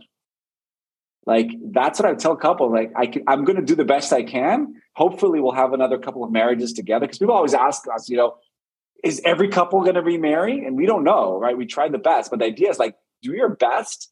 What does Angelou? Uh, how does she say? What's this say? Do your best until you know better, then do better. Maya Angelou, yeah. Do do do your best until you know better, and then do better. So go back to that. So it's and one more thing I want to say, it's in it's in your enlightened self-interest. I mean, you live with your partner. You want her to be happy because it's going to help you because you want to live with a happy person. So Galit has a girlfriend and she'll meet for a coffee. She says, I'm going to be, I'm going to be away for half an hour. She comes back an hour and a half later. But I know, I know that this friend is giving her things I can't give her. I know it. And it's in my enlightened self-interest that she comes back happy and fulfilled and seen and got that coffee time with her friend. And it's, And I'm saying to myself a lot of times, it's worth it for me because at the end of the day, if your partner's happy, you will be happy. If your partner's miserable, you're going to be miserable. It's you live in the same ecosystem. So I just wanted to go back to the the example with the Haredi couple. So you said like she's kind of you know sp- spreading her wings, and he's sort of still where he is. How would you, what would you advise him or them to do? To so this is li- this literally happened three hours ago. So I said the first thing you need to do because he's very quiet. It takes some hours until he says a sentence, and you can see her just slowly like look. You know, she's losing interest. I said, "Here's a tip for you: just whatever's happening inside, just broadcast live. Just broadcast live." even if you say i don't really know what to say or i'm thinking twice i don't want to say that or like just just share what's happening inside of you. Because when you say nothing she's assuming you have nothing inside. And then she's curious three out of ten. But for that he needs to let go of the fear of losing her and, and he needs to bring it all. Because here's the truth they might not have another marriage. It's it's possible that she outgrew him but he's never going to know unless he gives it his best shot it was clear to me at a certain point i'm going back to us and Kfar Saba and leaving jerusalem for four years, I said no. There was a point where I realized that if if I don't get on this train, I will lose Galit either figuratively or literally. And then from there, it was really, I mean, it's been a blessing for both of us. But I'm saying like that's a realization. And oftentimes we'll say in the clinic, dude, you got to work, like you got to clean this up or you're going to lose her. Like I think it becomes clear. I think it becomes clear um, when a partner is kind of like at their right like this is the boundary like get on the train or not or and whether it's kind of a sink situation of like a 70% i think that we can we know our partners well enough to know and then it's a question of like okay is it do, do i need is it is it the money time now? Do i need to step up my game now? And i think that you know that's part of the dynamic that that we feel out and then and then it's a choice it's always a, a choice There's a clear point where that needs to change. The bar has risen. Are you stepping up? Stop trying to drag your partner back to, you're not the woman I married. You're right, she's not. But we want to grow. And I think for a lot of people, because we didn't see our parents remarry and grow in the relationship, we just used to one thing for 40 years and we're scared. But and, and not just that, I think we're not taught to actually express ourselves in a very clear but kind way. And we think that if we do express ourselves, um, then we'll be hurtful or it's not okay or we won't be loved or and so it's unlearning all those things and recognizing that you know no we we can speak our truth and still be kind and still be you know loving and still be loved it's it's and it's you're also are, are you also saying that if we don't speak our truth, they a part of them already knows it. So it's not like we're really hiding anything. Yeah. You're not yeah. such a good actress anyways. They can feel it. But here's the thing, like Easy. not saying it to them and expecting something to be different is that's madness. That's madness.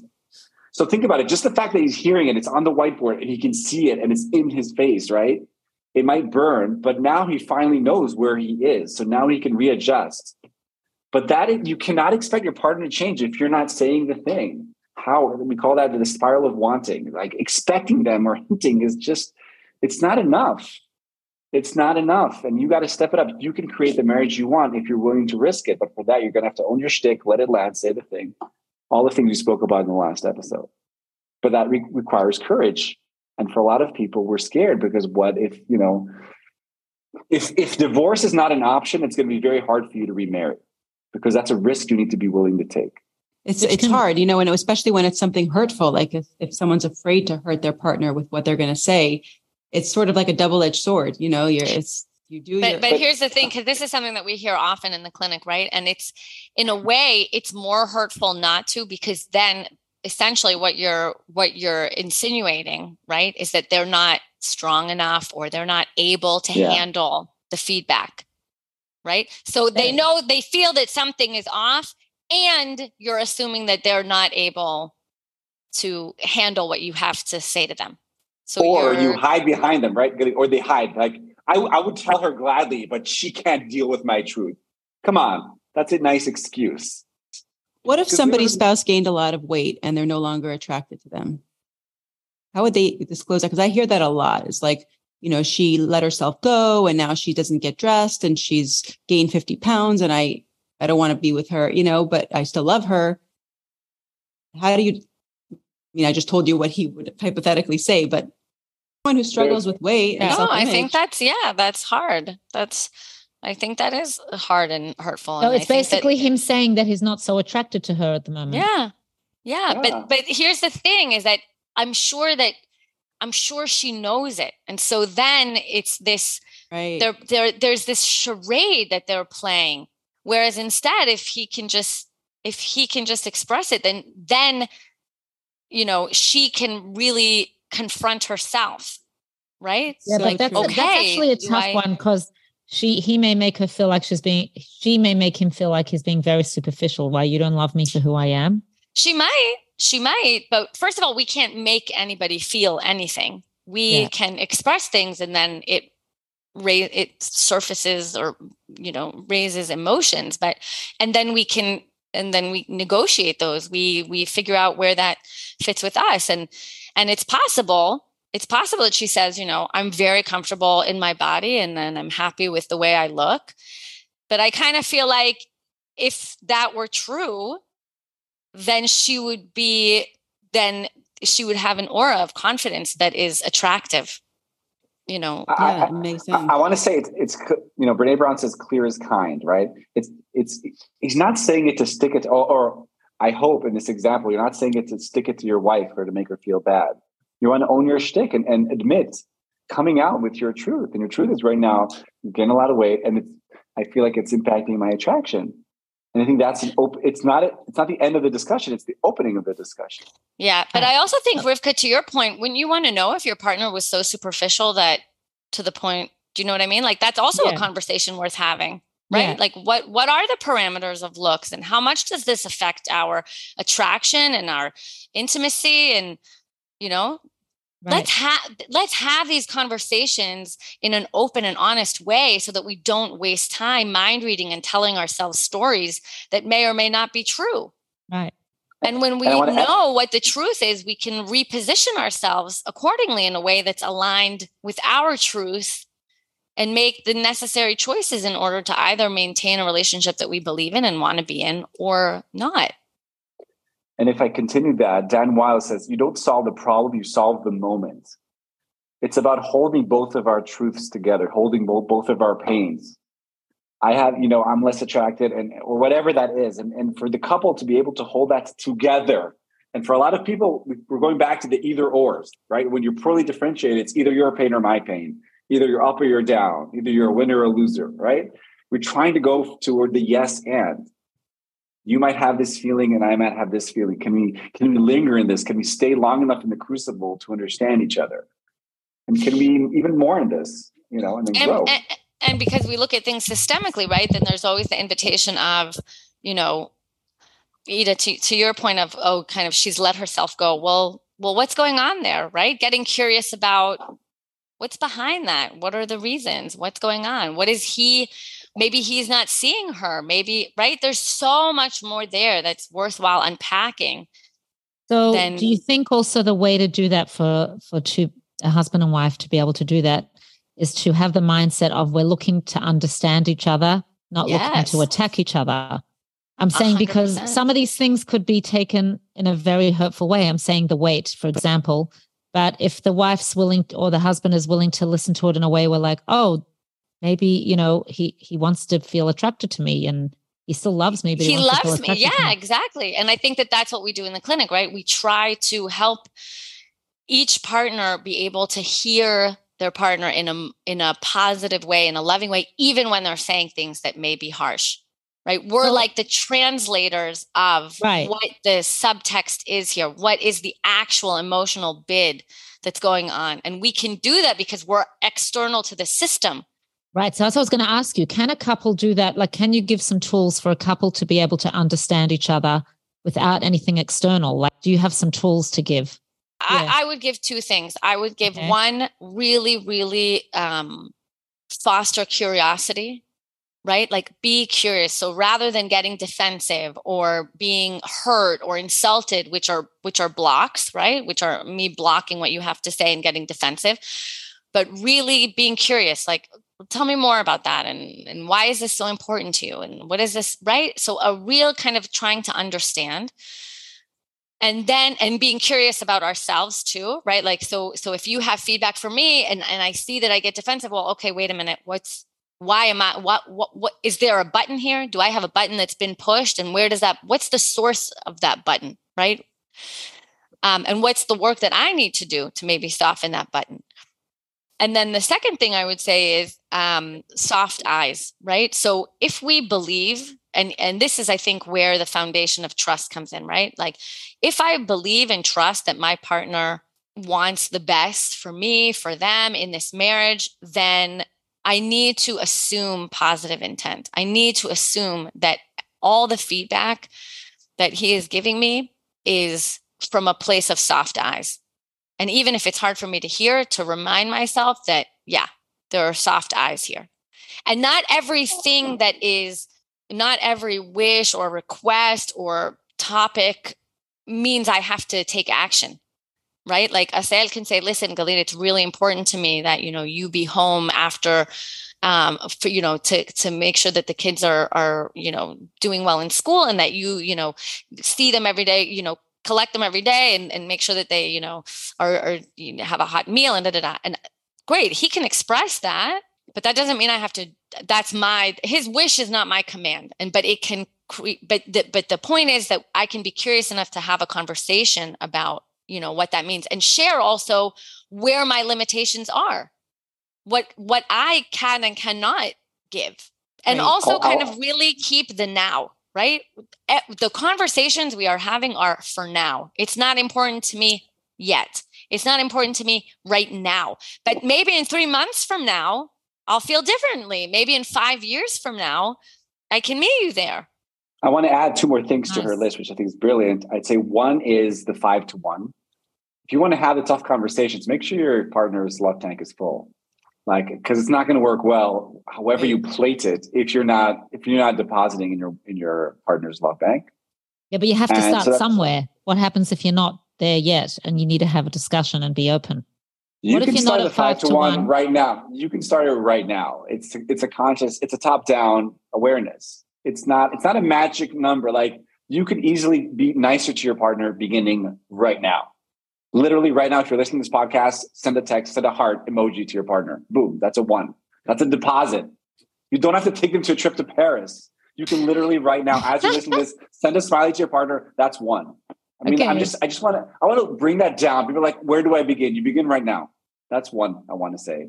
And the other tip that we give partners is before I give you that constructive feedback, but if, before I do that one finger to you, I'm going to start with three fingers on myself. I'm going to start by owning my shtick. So for instance, it could be like, let's say go back to that husband who wants to talk about her, her his wife's weight. So assuming he has the five to one and she's feeling seen and heard and he shows her, he shows her not with his mouth, but with his feet that he respects her, that he sees her. He starts with, I, I want to own my shtick that I have not been present and you have been holding the fort. I've been gone for long hours and I've, my libido's been more in work than in like first start from your part of the dance before you go over and give her the gift of constructive feedback. Okay. Yeah. And I think that's really important. That really helps partners be more open because the second you start a sentence with you, I'm already like, oh, okay, what now? But you start with, listen, I, I, I, I'm owning my shtick. It's, I've been, I've been away for a long time and I haven't seen you and, and we haven't had alone time. I get that. And you've been alone with the kids. I'm owning my shtick. And, and, and then you go to the, the second part. I feel like one of the issues a lot of couples face is that when they're in an argument, it's not like you have 24 7 access to a therapist. So usually things can es- escalate and it's hard to kind of step outside and wait until, you know, wait for that, that appointment where you can bring things up.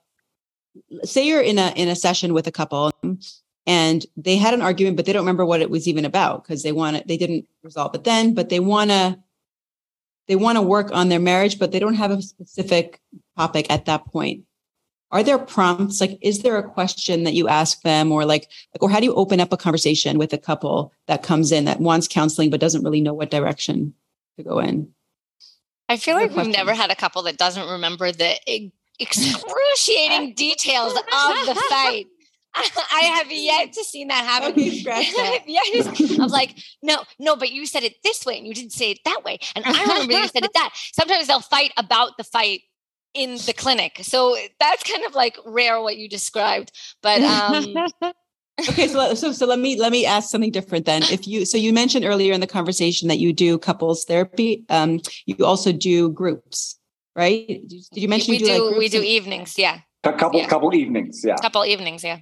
Right. So can you just like walk us through how you go about them? I would imagine there's some privacy issues and maybe um, you know, people not wanting to disclose too much. Like how do you what's the method? Are there any like games or exercises that you find helpful or useful? I think if someone would want to go in a group, don't they know that they're going to be with other couples and being all vulnerable and sharing everything? Uh, they know that it's a that it's a group evening. The work, the exercises that we have them do are individual, um, and so you know they're they're only working with their partner, and then the sharing is if they want to share, right? It's very kind of how how, uh-huh. how vulnerable and how open do you want to be? Not everybody not every couple needs therapy, but every couple needs to work on their marriage. Okay. And what we're doing is we're offering something that's right now there's either therapy or nothing for couples. And we want to offer something in the middle. These experiences, these in, in, enrichment, enrich a rich date night, if you will, a place to work on your marriage that's not necessarily clinical or and I think for a lot of couples, they just need permission. They want permission. Like just two nights ago, we had a evening called Playground, right? Increasing play in, in relationships. We had 10 couples in our living room working on the muscle of play, how to become more playful. And I think what I've noticed is, is that couples are dying there, especially after a couple years together, they want more excitement, they want more passion, more sensuality, more sexuality. They, they want to become curious. They just need permission how to play, how to bring that back. And a lot of what we do is actually just open up a space and model something. And I think even just think about this discussion, like us being vulnerable, us sharing about our stories, our struggles. And I, and I think that really normalizes. And if we do it, and if a couple therapist and his wife are fighting over washing their face on the sink, then certainly our fight over the pesto and cleaning up the pesto is not. Yeah, and, and I think that's I what think it's about. Actually, you just brought up the washing face thing. Uh, Galit, yeah, you had said, um, as he was sharing that story, you had said you thought of another argument. Oh wow, that was at the beginning of this call. I know, so much, so much, so much has gone through. I just no, I, maybe- what I was gonna say is I was gonna say that we do, we do, when we have, you know, that was just kind of a. I wouldn't even Oh. consider that an argument oh, anymore. Oh, okay. But I think that when we do have fights, first of all, we're not afraid of arguing. We're not afraid of fighting. I think that we both have now, and I think this is something kind of learned that that that actually a fight has the potential for a lot of learning. It's a gold mine of learning, right? Because it's what what it is essentially is it's a misalignment, it's a miscommunication, it's personal buttons, right? Of past experiences.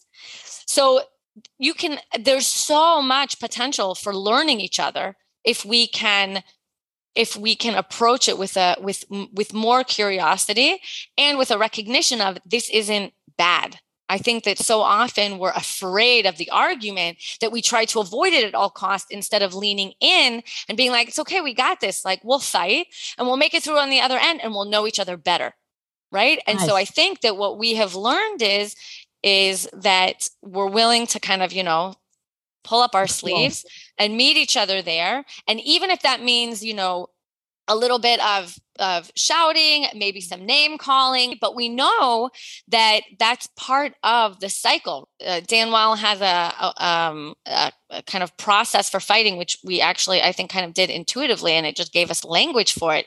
But it's kind of right i said it's combat combat admit admit and collaborate collaborate. So when we're in the attack attack we're just we're just getting it all out. We're just spewing at each other and we're not afraid and we know that we don't need to even be insulted or and we're going to go for the jugular and we're going to say nasty things and we're going to but we're going to get it out because in that will be some nuggets of gold that are then worthwhile looking at a little bit closer. Then we're going to break off and cool off right? And then do that internal work of you know what was this really about for me and where where was i not seen? Where did i not see my partner? And then when we have those learnings and we're not triggered anymore and we've kind of processed that then we can come come back calmly and kind of exchange notes Interesting. I mean, that's great, but I want to ask you because you had said get curious, right? And and soft eyes. So in that Yeah. beginning stage when you're arguing and you know you're getting it all out, letting it all out, Where are the soft eyes in that? That, that the soft eyes are are in the in the knowledge that even if a Assael is going to say hurtful things, and even if I'm going to say hurtful things, we really do love each other. We really do want this to work. We really don't mean to hurt each other, even if at the moment we do kind of mean to hurt each other. So it's it's, it's holding on to that trust and that that knowing that confidence that like so you're saying before the fight comes to kind of like maybe and even throughout even throughout like i know i know that even if Assael says things that are hurtful to me and vice versa at the end of the day when this whole fight will i'm not going to say blow over because we actually like go through it yeah it's because we want to know each other better so that's holding on to the soft eyes while being able to still you know Right, but I'm just saying during the that cat eye part. yeah. Um, there's no but, soft eye. But that's that's maturity, right? Being able right. to hold two opposing feelings at the same time. So it's being able to hold that I love this person and um, I have confidence in this relationship and I and I'm looking at him with soft eyes and at the same time I want to throttle him because he's so irritating right now that I really have lost it with him. It's and I can I can really hold important. both those feelings and I actually want to say that I think as parents we yeah. we know that feeling right we know that feeling of like rage and also deep deep love we can hold that and i think that if we recognize that we're we have that muscle and if we can kind of almost copy paste it and put it into the, that relationship that sphere knowing being confident in our ability to hold that we won't be so afraid of the fighting sorry our rule is that if we fight in front of the kids because I, I am a little bit of a hothead and I have a hard time kind of waiting until appropriate times. We heard. heard? I just want to say her, um, that Assael had said that he recognizes that the difference between you being passionate and angry, which I thought was really cool. Oh yeah, we have a we have a video about that. Yeah. yeah. It's on our YouTube channel. But but our rule is is that if our children see us fight, then they have to see us making up in other words they that that's the cycle right that's the that is the cycle of a, a, healthy relationship is the rupture and repair and so they need to be able to see us say you know i'm sorry that i said those hurtful things to you um, and and and show how we repair the rupture that we had that's real i wanted to add to that two things um, Did you one raise your is hand? Yeah, he raised his hand. I didn't want to disturb you. You're so Aww. sweet. He was shepping nachas. I, I, I, respect you, your strong theories and ideas. You have such a brilliant mind, Galit. But I wanted to say, I wanted to say two things. First of all, there's two. When we talk about conflict, we could do a whole episode about conflict. But in general, there's two approaches to conflict. There's turtles and thunderstorms. Turtles and thunderstorms. Okay. Okay. So turtles are people that avoid fighting. That are kind of the second gets hot, they go into their shell and they wait. I'll talk to you when you calm down, and they hold on to all this frustration. Where thunderstorms are just from zero to 100 in seconds and then from 100 to zero in minutes. They, it's kind of, it goes up and goes down. And usually turtles and thunderstorms marry. And a lot of couples don't know how to fight because usually there's a difference, right? The turtles need to, I'm a turtle, I'm a second generation turtle, and Galit's a hmm. second generation thunderstorm. Are these okay? your terms? No, no. This is hidden. This, comes, this is coming from like the Imago kind of culture. Oh, I love Imago. Right. So, so the idea is for for turtles, they need to learn how to step out of their shell and face the heat, step into this thunderstorm. And thunderstorms need to know how to regulate themselves a little bit so the turtle can can come out of their shell. But this goes back to the meaningful endurance that we spoke about earlier in the session. It's couples need to learn not only the art of fighting, but to realize that conflict is good. Conflict is where you raise differentiation. Conflict is where you get your integrity, where you stand up for something that you are not going to back off from. And I think for a lot of couples, they see conflict as a sign of something's wrong and for a lot of people, conflict is bad or negative, and, and they try to avoid it. Where we try to teach them that conflict is is it's you have to have it if you want to grow. When I taught my kids how to ride a bicycle, I said if you're not falling, you're not learning. If you're not fighting, you're not raising differentiation. That means you're not fine tuning this relationship. That means you're not bringing your whole self. That means One you might second, be appeasing so, your part. So, how do you change the turtle and the thunderstorm? How do you how do you you're saying to just recognize that or like how does that change? I think first of all i think when you name something then then then you then you know kind of eh, you're more aware of it right? And so then it's easier so it's naming becoming right. aware of it and then you're able to change it. But also i think that often what happens when when the dance doesn't get named is that the thunderstorm the sorry the turtle withdraws. And so then the thunderstorm just kind of goes at him a little bit more to try and like pull him out of the shell right and then it just either and then eventually yeah. we, we often hear about the thunderstorm that eventually just like erupts right? And then like a whole, like it's like a volcano, like three days worth of like comes out. Um, so, so the idea is to recognize that that is the dynamic, and so then the invitation is for the thunderstorm to kind of thunder a little bit less aggressively, perhaps, and for the turtle to meet them to meet them there, right? So rather than withdrawing and withdrawing, to meet them there, so that then they can enter the hot place, they can have that conversation. Rivka, you're a thunderstorm, right? Yeah. Are you the turtle? Um, we're the opposite. I'm a turtle and right. thunderstorm. And you, you guys, see? and one second, and you guys, Galit, you're the thunderstorm. Oh yeah. yeah. Oh yeah. Oh yeah. Big time. I wouldn't kids, actually. I wouldn't know from. I would think oh. like you're both thunderstorms. well, I chose a.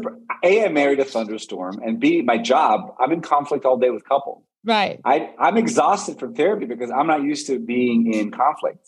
In my house, we never fought. Like there was just everything was under under the carpet. So that I think that was the generation, skill. yeah, before us. Yeah. So I think what I'm trying to say here is I think eh, we need couples either don't know how to fight or they don't know that they're fighting or they're scared of fighting. And in fact, one second. So your parents, your parents were two turtles.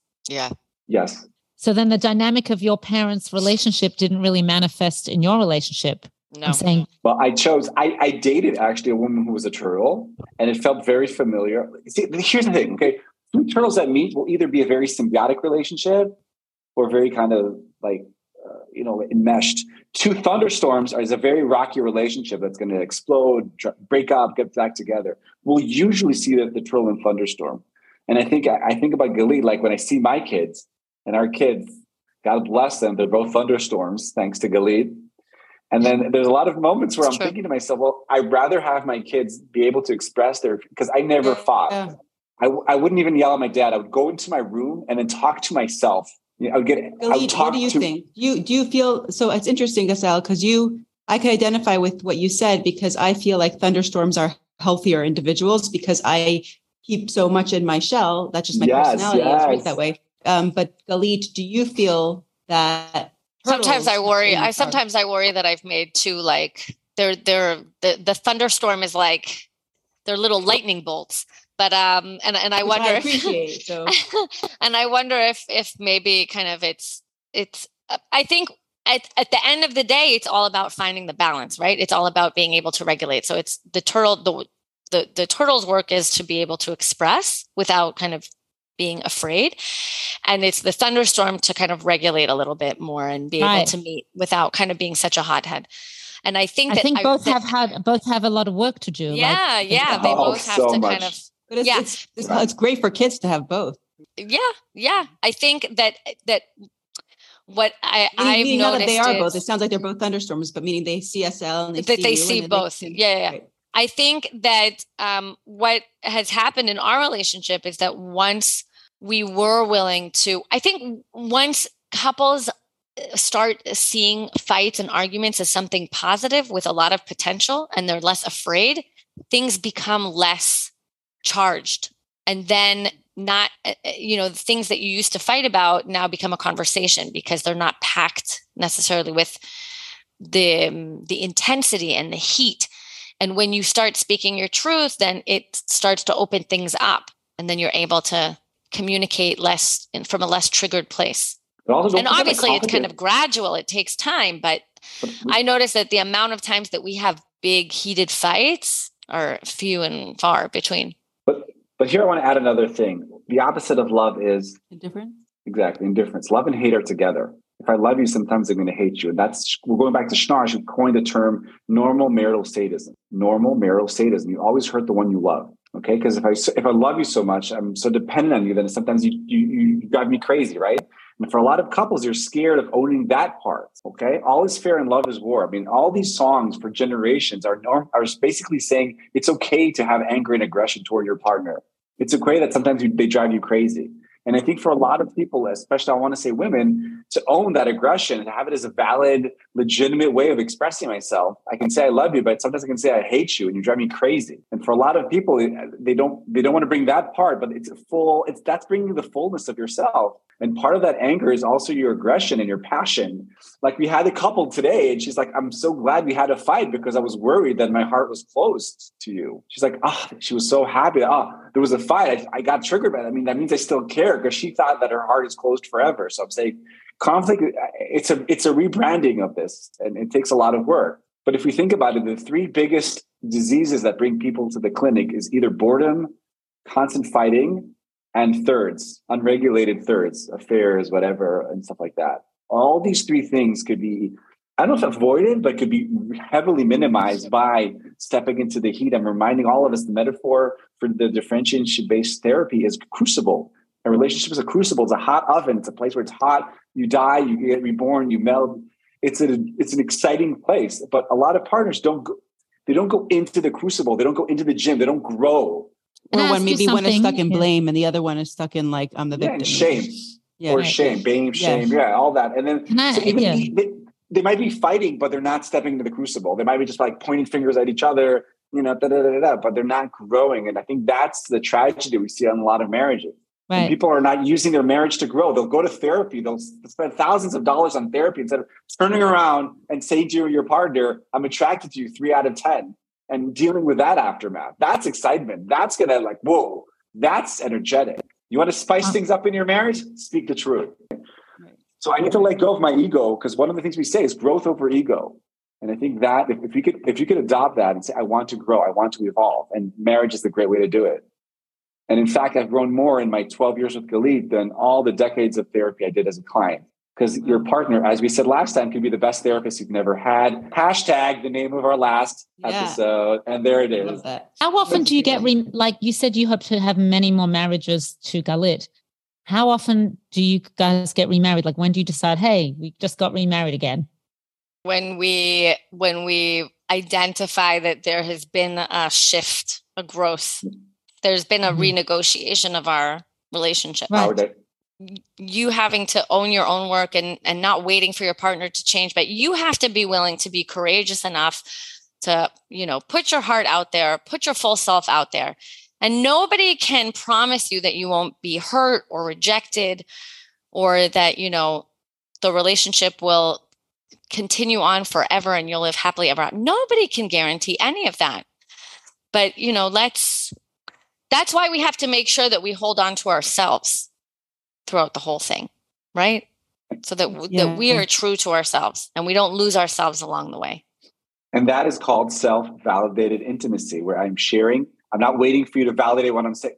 Contrary to Imago, where my partner will say, "I hear you saying." He's, I don't need Galit to validate. I'm going to choose to. I'm opening up. I'm broadcasting live because I want to feel free. Because I want to. I want my mouth and my heart and my feet to be same. That's called. I want to get. I, I want to give an example of that. So, so we we moved to Kfar Saba, and we. It's, it's not about you, babe. And we we, we, live in the well, same kind mind. of building. We live in the same building complex as my brother. Uh, the between my brother and I, there's a very big age gap. There's about 12 years.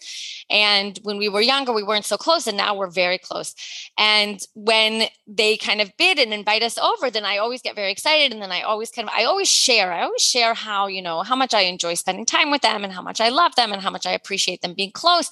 And Assael always says to me, like, they don't reciprocate necessarily like in the same way. Why do you consistently kind of express your love and show them how much you kind of and and I'm not doing it to receive anything back. I'm doing it because this is how I feel towards them. And I want to be able in my relationships to express my genuine feelings.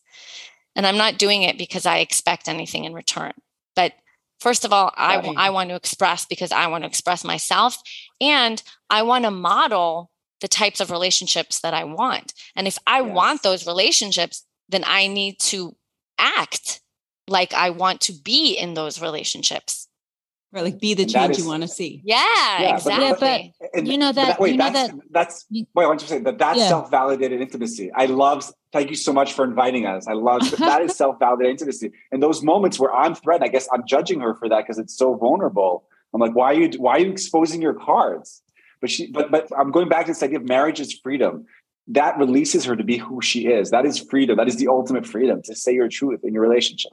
Yes, Rivka, you wanted to say something. Sorry. No, I was just going to say, you know that song, the great, um, what's the song? There was a boy. um, the greatest thing you'll ever learn is just to love and be loved in return. That's right. You know yeah. it. So no, the thing is you were sharing about your brother, like that you want to be able to express to him how you feel, but you're not necessarily getting that same thing in return. But ultimately, like our nature is that we do want to get in in return what we're giving. We want to feel belonging, yes. But I think that the so that's a really important point. And I think that if I didn't feel that I was getting love back, right? then I then I wouldn't be in that relationship. And that's I think what we when we were talking about differentiation and what happens when there's a gap. So my brother doesn't have to say it back in the same way.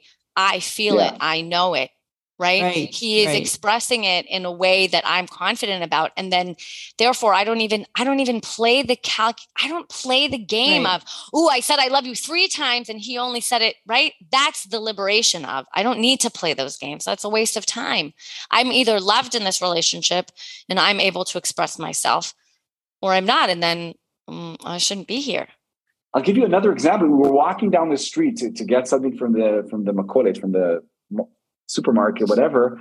And as I was walking, I was putting, I put my hand on his shoulder, you know, and then he's like, could you take your, your hand off my shoulder? And he didn't say it in an insulting way. He just said it like very clearly. And I thought that's great. Like it's so refreshing to be with someone who you know is going to take care of their boundaries. So I don't have to mind read him and there's just this relaxation. So here's another reframe, like clear as kind, because then I don't have to guess. And when Galit says yes, or you know, I said to Galit the other day, uh, "Don't do it just to please me." She's like, "Assael, I never do anything to please you. You don't have to worry about that." and I think that is the liberation you get. And then I don't have to mind read Galit. Is she real? Does she like? Because I know she will tell me if she doesn't.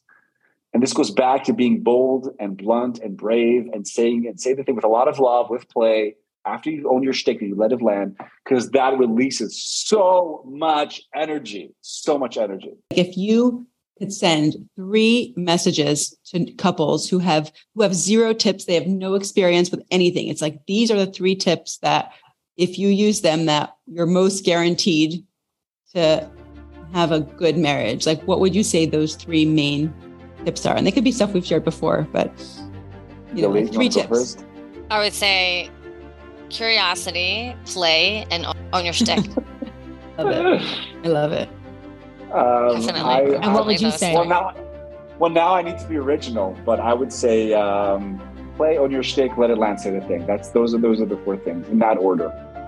And if you do that and you follow that again and again and again, that's the, that's we call that the magic model. That's the magic model. It's not a, it's not magic. It's super hard work.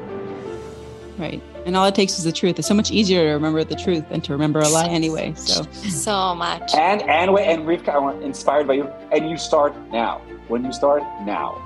As you're yeah. listening to this now, send a WhatsApp to your partner. Send that you love them. Send them an emoji. Send them a picture of you smiling. It's so easy. Eh, it's not. It's simple. It's not necessarily easy. Ooh, that's great. It's a great idea. Do it. Like send it. Send something right now. Yeah. Partner, As even if you're right now, I thought about right you. Now and by the way, that's a good ending quote. It's simple, but it's not necessarily easy.